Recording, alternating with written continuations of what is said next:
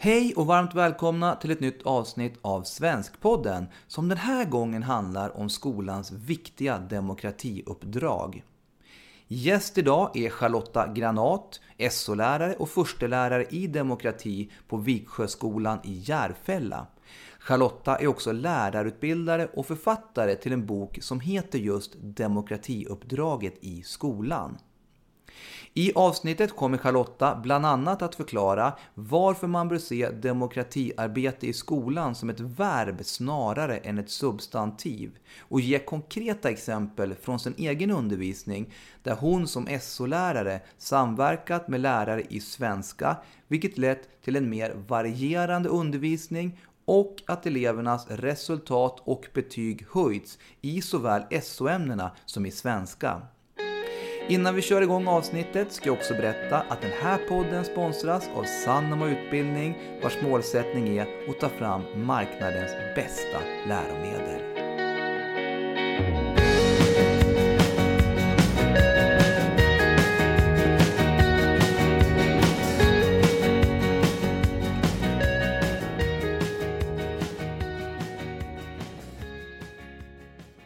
Hej Charlotta Granat och varmt välkommen till Svenskpodden. Tack så mycket.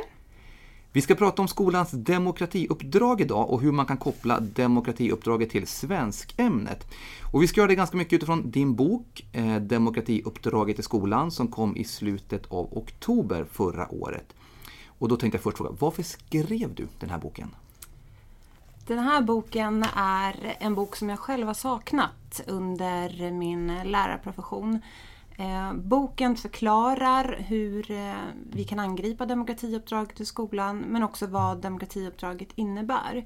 Den svenska skolan och eh, förskolan vilar på demokratins grund och det är ett stort uppdrag som alla bär ansvar för. Och faran med ett sånt här stort uppdrag som alla bär ansvar för är just kanske att ingen riktigt tar det fulla ansvaret. Och Eh, det de skrivelser som finns i våra styrdokument som skollag och läroplaner är väldigt generella och förklarar kanske inte riktigt huret och hur vi ska angripa det här uppdraget. Så jag har märkt också när jag är ute och träffar lärare, jag undervisar på lärarutbildningen vid Södertörns högskola och i grundskolan i SO-ämnen, så har jag märkt att demokratiuppdraget och demokratiarbetet, det är något som pågår i enskilda aktiviteter, uppmärksammas exempelvis på FN-dagen på höstterminen. Men att det inte genomsyrar verksamheten i skolan och eh, det överensstämmer inte riktigt med att skolan vilar på demokratins grund.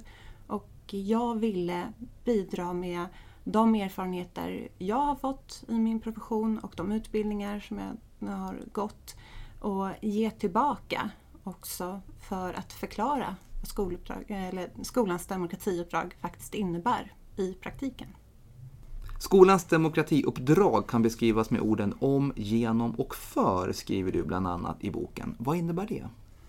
Ja, Demokrati, eh, det finns ingen entydig definition på vad demokrati är men man brukar prata om olika egenskaper som demokratier har. Och eh, när vi pratar i en skolkontext så handlar det just om om, genom och för. Vi lär om politiska partier till exempel genom demokratiska arbetsmetoder, samtal, olika möten för att bli demokratiska samhällsmedborgare. Och det här är någonting som ingår i alla ämnen. En intressant formulering som jag också stannade upp vid när jag läste din bok, det är, kommer från förordet. Där skriver Lovisa Bergdahl som forskar i etik och värdegrundsfrågor vid Södertörns högskola. Hon skriver att demokratiarbete i skolan bör ses som ett verb snarare än ett substantiv. Vad är skillnaden? Ja, det är precis lite som jag eh, pratade om inledningsvis. Att i skolan så är demokratiuppdraget mer ett hur. Hur ska vi angripa demokratiuppdraget? Alltså själva att göra, själva görandet. att angripa demokratiuppdraget i klassrummet med elever i undervisningen. Vi pratar om demokratiska kompetenser och förmågor, på vilket sätt vi kan angripa demokratiuppdraget. Och eh, de demokratiska kompetenserna och förmågorna, det är just att framföra argument, abstrakt, kritiskt och självständigt tänkande. Att eh, vi deltar aktivt i reflekterande samtal. Att vi lyssnar till andra och att vi känner solidaritet och tillit. Och att vi får delta i förutsättningslösa och prövande samtal. I eh, den moderna eh, forskningen, eh, demokratiforskningen, så lyfts just kommunikation som bärare av demokratiuppdraget. Och det här är ju någonting som ingår i alla ämnen, inte minst svenskämnet. Så det innebär precis, och där kanske man inte tänker direkt på när man jobbar med kommunikation, när man jobbar med källkritik och argumentation i skolan, att man också rustar eleverna, Eh, man, alltså man, man, man stärker deras medborgerliga kompetenser samtidigt. Exakt. Och eh, just eh, de prövande samtalen lyfts i den moderna demokratiforskningen, något som heter deliberativa samtal. Och det är just att man har samtal där skilda synsätt ställs mot varandra, att det är okej okay, att vi har olika argument och att man får utrymme för det. Att vi lär oss lyssna på andras argument, men det handlar också om kompromisser. Att eh, vi kommer överens och att vi får ifrågasätta traditionella uppfattningar. Och det här handlar ju om att man har en kritisk inställning också till det vi läser och eh, kan resonera och argumentera för andra uppfattningar. Så att det är faktiskt metoder och sätt att angripa skolans demokratiuppdrag. Och det här, som sagt, ingår i alla ämnen och demokratiuppdraget kan därmed inte bli något som bockas av vid FN-dagen eller hamnar på SO-ämnen. Utan jag tycker att svenskämnet har ett stort ansvar för skolans demokratiuppdrag. Mm. Och samtidigt är det också viktigt, som du framhåller i boken, att det inte blir den enskilde läraren som jobbar med det här, utan att, att hela skolan hittar ett gemensamt förhållningssätt kring vad det innebär att arbeta demokratiskt. Och det handlar både om personal och även elevgrupperna. elevgrupperna då. Eh, och då tänker jag, hur kan man gå tillväga rent praktiskt för att liksom samla hela skolan bakom en sån här samsyn? Först och främst så behöver man eh, som skolledning investera i tid för ett möte där man låter personalen diskutera vart är vi någonstans med koppling då till skolans demokratiuppdrag.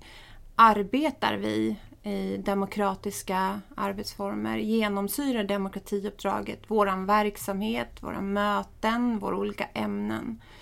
Eller gör det inte det?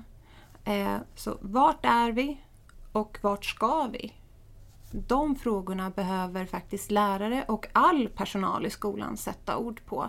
För att alla vi som verkar i skolan eller med skolan har demokratiuppdraget. Och vi är många olika yrkesprofessioner som arbetar i skolan. Det är både studie och yrkesvägledare, skolbibliotekarier, lärare, rektorer, vaktmästare bland annat. Eh, och vi behöver ju faktiskt sätta ord på hur vi arbetar med det här med våra elever.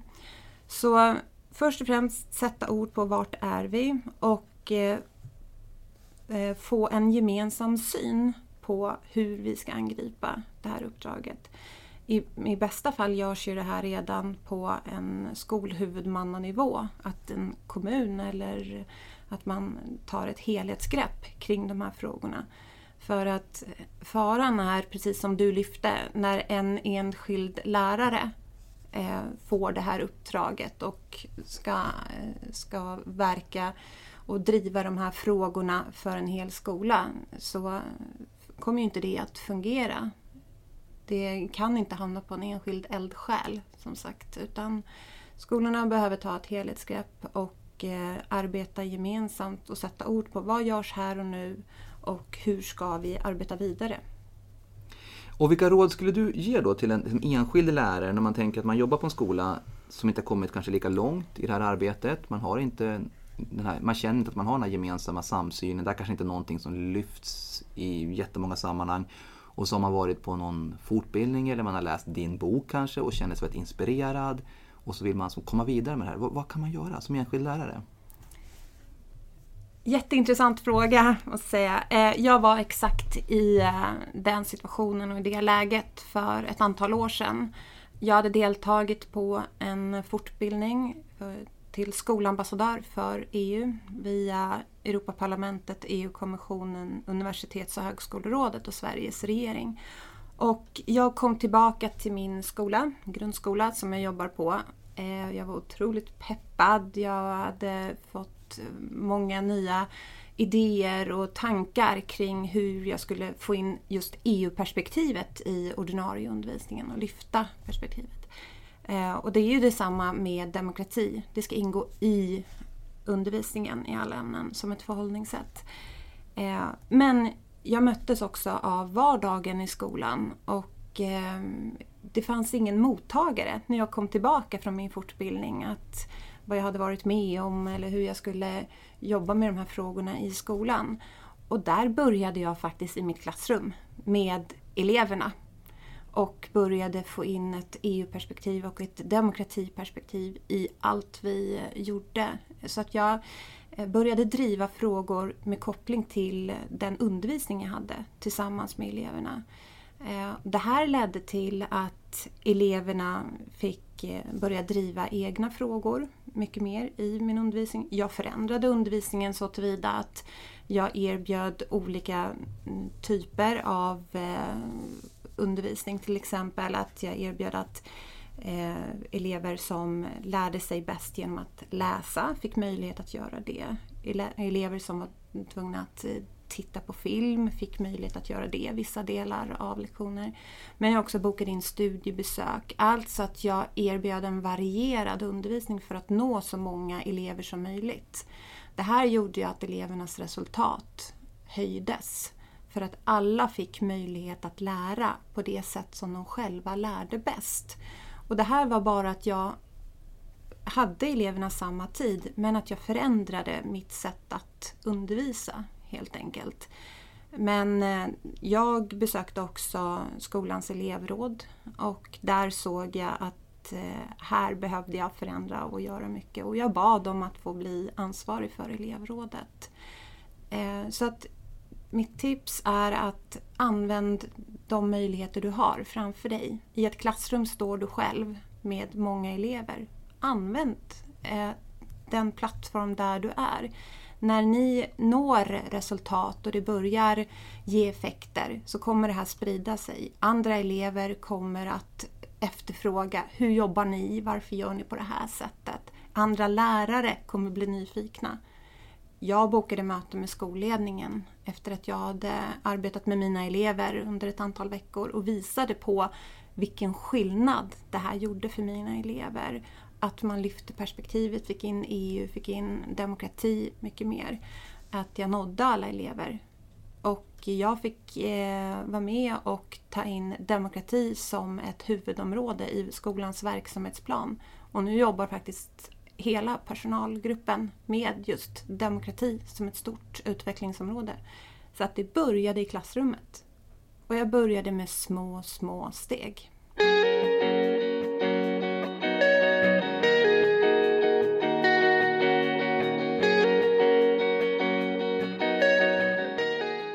Som lärare måste vi också omsätta demokratiuppdraget i undervisning. Det har vi varit inne lite på tidigare. Men nu tänkte jag att du skulle få ge några konkreta exempel på hur man kan koppla demokratiuppdraget till svenskämnet. Och då har du förberett två olika undervisningsexempel. Intressant? Ja, precis. Ja, och då tänkte jag vi börjar med det första som handlar om världskrigens tid. Ja, och eh, här är ett eh, väldigt gott exempel på där man kan jobba ämnesövergripande, både i SO och svenska. När vi läser om världskrigens tid så finns det väldigt mycket litteratur som behandlar det här ämnet. Exempelvis eh, Pojken i randig pyjamas, Ulrika och kriget, Saras nyckel eller Anne Franks dagbok.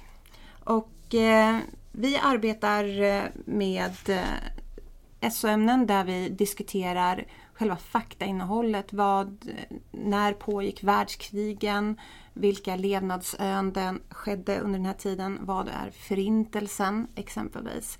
I eh, svenskämnet så kan man just läsa litteratur för att få en ökad förståelse kring de här ämnena. Man kan också titta på filmer, exempelvis Schindler's list och göra filmanalys och då se hur en person hanterar kriget och sin situation och se i det här fallet hur Oskar Schindler som är huvudperson i Schindler's list, eh, hur hans eh, personlighet utvecklas och eh, göra en filmanalys kring detta. Kan också göra studiebesök. Eh, det finns möjlighet att göra studiebesök på ett flertal museum men eh, också att besöka exempelvis Demokrativerkstan i eh, Sveriges riksdag. Demokrativerkstan går att genomföra digitalt så att det spelar ingen roll vart man än bor i Sverige så har man möjlighet att genomföra demokrativerkstan. Och det här handlar just om demokrati versus diktatur. Vad är skillnaderna på skillnaden på demokrati och diktatur? I svenskämnet är det väldigt viktigt att arbeta med ord och begrepp, förståelser kring eh, historia, nutid och även framtid. Att titta på världskrigen utifrån olika perspektiv. Titta på hur Sveriges, eh, Sveriges roll var, hur Sverige agerade under andra världskriget. Med koppling till också hur andra länder ta upp också diktaturerna, Sovjetunionen, eh, Tyskland och Italien under den här tiden och eh, jämföra diktaturerna under den här tiden. I svenskan kan man också ha, arbeta med olika strategier för att skriva olika typer av texter. Eh, anpassat till typisk uppbyggnad och språkliga drag. Eleverna kan eh, framföra muntliga presentationer och eh, ja, genomföra muntligt berättande för olika mottagare. En viktig del också när man läser om världskrigen är att vi fortfarande idag har möjlighet att bjuda in överlevande från Förintelsen. Ett verkligt möte med en person gör skillnad. Ehm, att elever får samtala och eh, få en verklig förebild eller en Ehm, ett verkligt möte gör stor skillnad för eleverna i deras utveckling i skolan. Här kan elever förbereda frågor. Vad ställer man för frågor till en överlevande från Förintelsen? Också vad eh, den person som har genomgått de här hemskheterna som pågick under Förintelsen. Eh, varför är det viktigt att berätta om det här?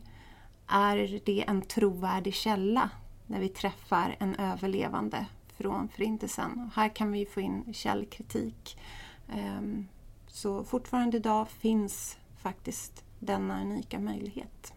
Hur har eleverna på din skola reagerat när ni har haft besök av överlevare? Eleverna blir tagna. Ehm, de tar det på allvar. Det här handlar också om att tar man mot en person på skolan som har överlevt Förintelsen så, så är det viktigt att eleverna är förberedda eh, på det här och har en förståelse dels om händelseförloppet under exempelvis andra världskriget och Förintelsen så att man på något sätt har en förförståelse eh, vad den här personen har varit med om. Men också eh, så handlar det om ett möte med en mycket gammal människa Eh, de sociala sammanhangen. Hur eh, beter man sig när, i mötet med en annan person? Hur hälsar man någon välkommen? Hur bjuder man in till våran skola exempelvis? Men eleverna blir tagna. Eh, många vill kramas och visa empati. Eh, och här får vi in också med det vi pratade tidigare, det här att till demokratiska kompetenser. Här kan man ju direkt se att man får användning av sin förståelse för att det är viktigt att eh, möta personer med, eh, som har levt vid olika tidsperioder, säger man det? Eller? Mm. Men innan vi tar ditt andra exempel, tänker jag, för det du beskriver här också, det är ju ett, ett ämnesövergripande samarbete. I ditt fall då SO-lärare jobbar med svensklärare. Har du något kort, något tips om hur man får en sån här ämnesövergripande samverkan att fungera bra? Ja, eh, och det beskriver jag också i boken. För det är, jag har beskrivit hur man kan nå ett eh, gott eh, genomförande av ämnesövergripande arbete i fyra olika steg. Och det handlar just om att man först och främst måste eh, träffas, prata med varandra. Vad, är, vad ska vi nå i våra olika ämnen? Eh, och att man sätter upp en plan för det. Att eh, vi tittar på samma ämnesområde fast från olika håll. Vilket gör att eh, eleverna får ju mindre eller färre rättare sagt uppgifter att utföra. Men eh, de uppgifter de utför blir djupare och bearbetas mycket, mycket mer. Eh, så tipset är att först och främst göra en plan, lägga upp för ett arbetsområde. Hur länge kommer vi arbeta med det här? Vad är syftet? Hur ska vi examinera våra elever?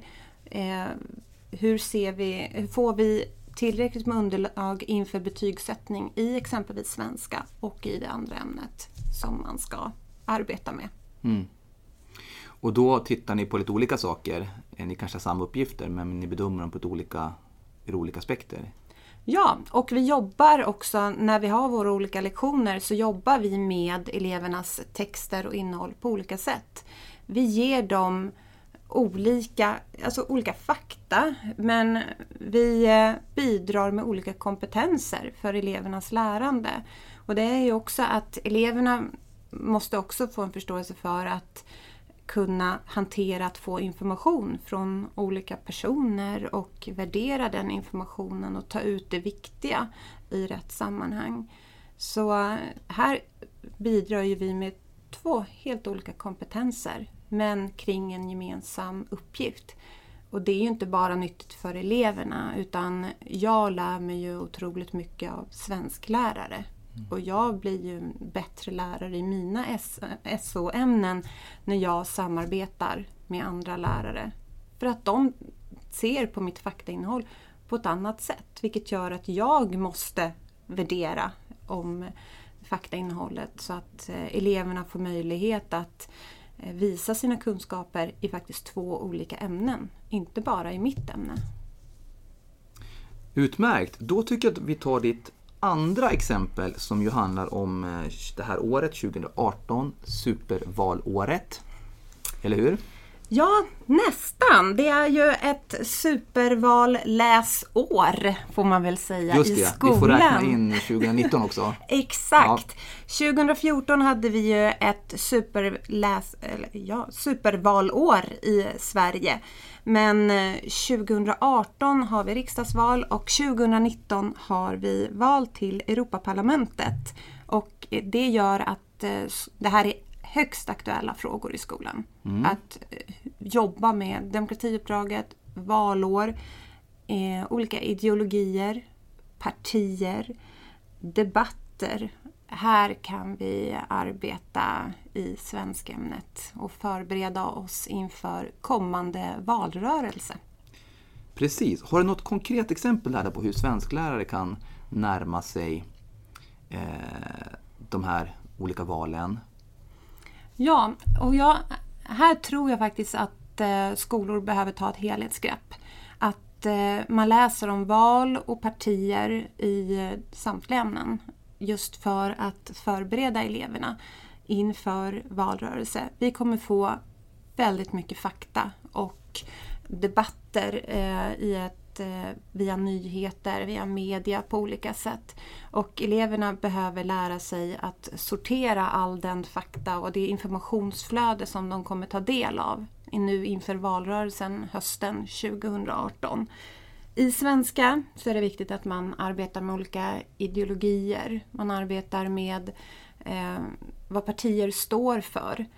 Kan man lita på den fakta som, eh, och det argument som politiker för fram. Varför väljer politiker att lyfta fram vissa fakta men inte andra?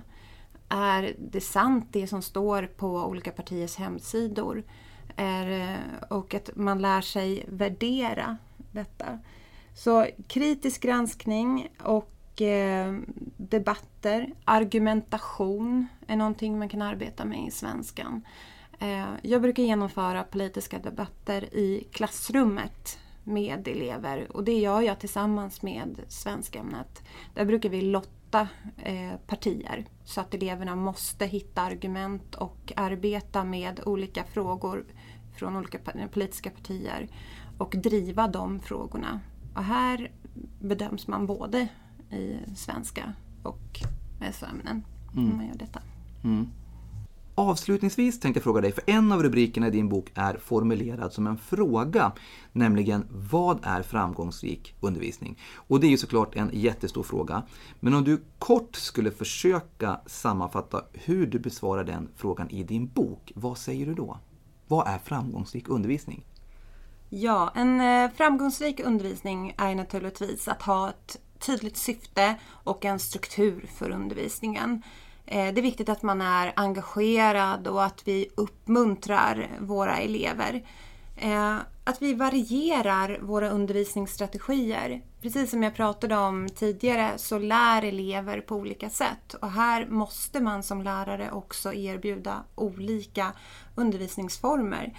Att vi till exempel läser, tittar på filmer, eh, gör studiebesök. Att man har varierade arbetsmetoder för elever så att de får möjlighet att lyckas och visa sina kunskaper utifrån de sätt som de lär sig bäst på. Så framgångsrik undervisning det kan vara att jobba ämnesövergripande för att få ett, eh, en tydlighet kring att våra ämnen faktiskt hör ihop väldigt mycket och att man kan jobba med samma moment utifrån olika ämnen och titta på det från olika håll. Eh, jag arbetar kontinuerligt med svensklärare och eh, här har jag ju sett att elevernas resultat och eh, betyg har höjts i både mina SO-ämnen och i svenskämnet. Och med de orden så tackar jag Charlotta Granat och dig som har lyssnat. Gå gärna in på sannamoutbildning.se svenskpodden för där hittar du flera undervisningstips från Charlotta Granat på hur man kan arbeta med demokrati i svenskämnet. Missa inte det!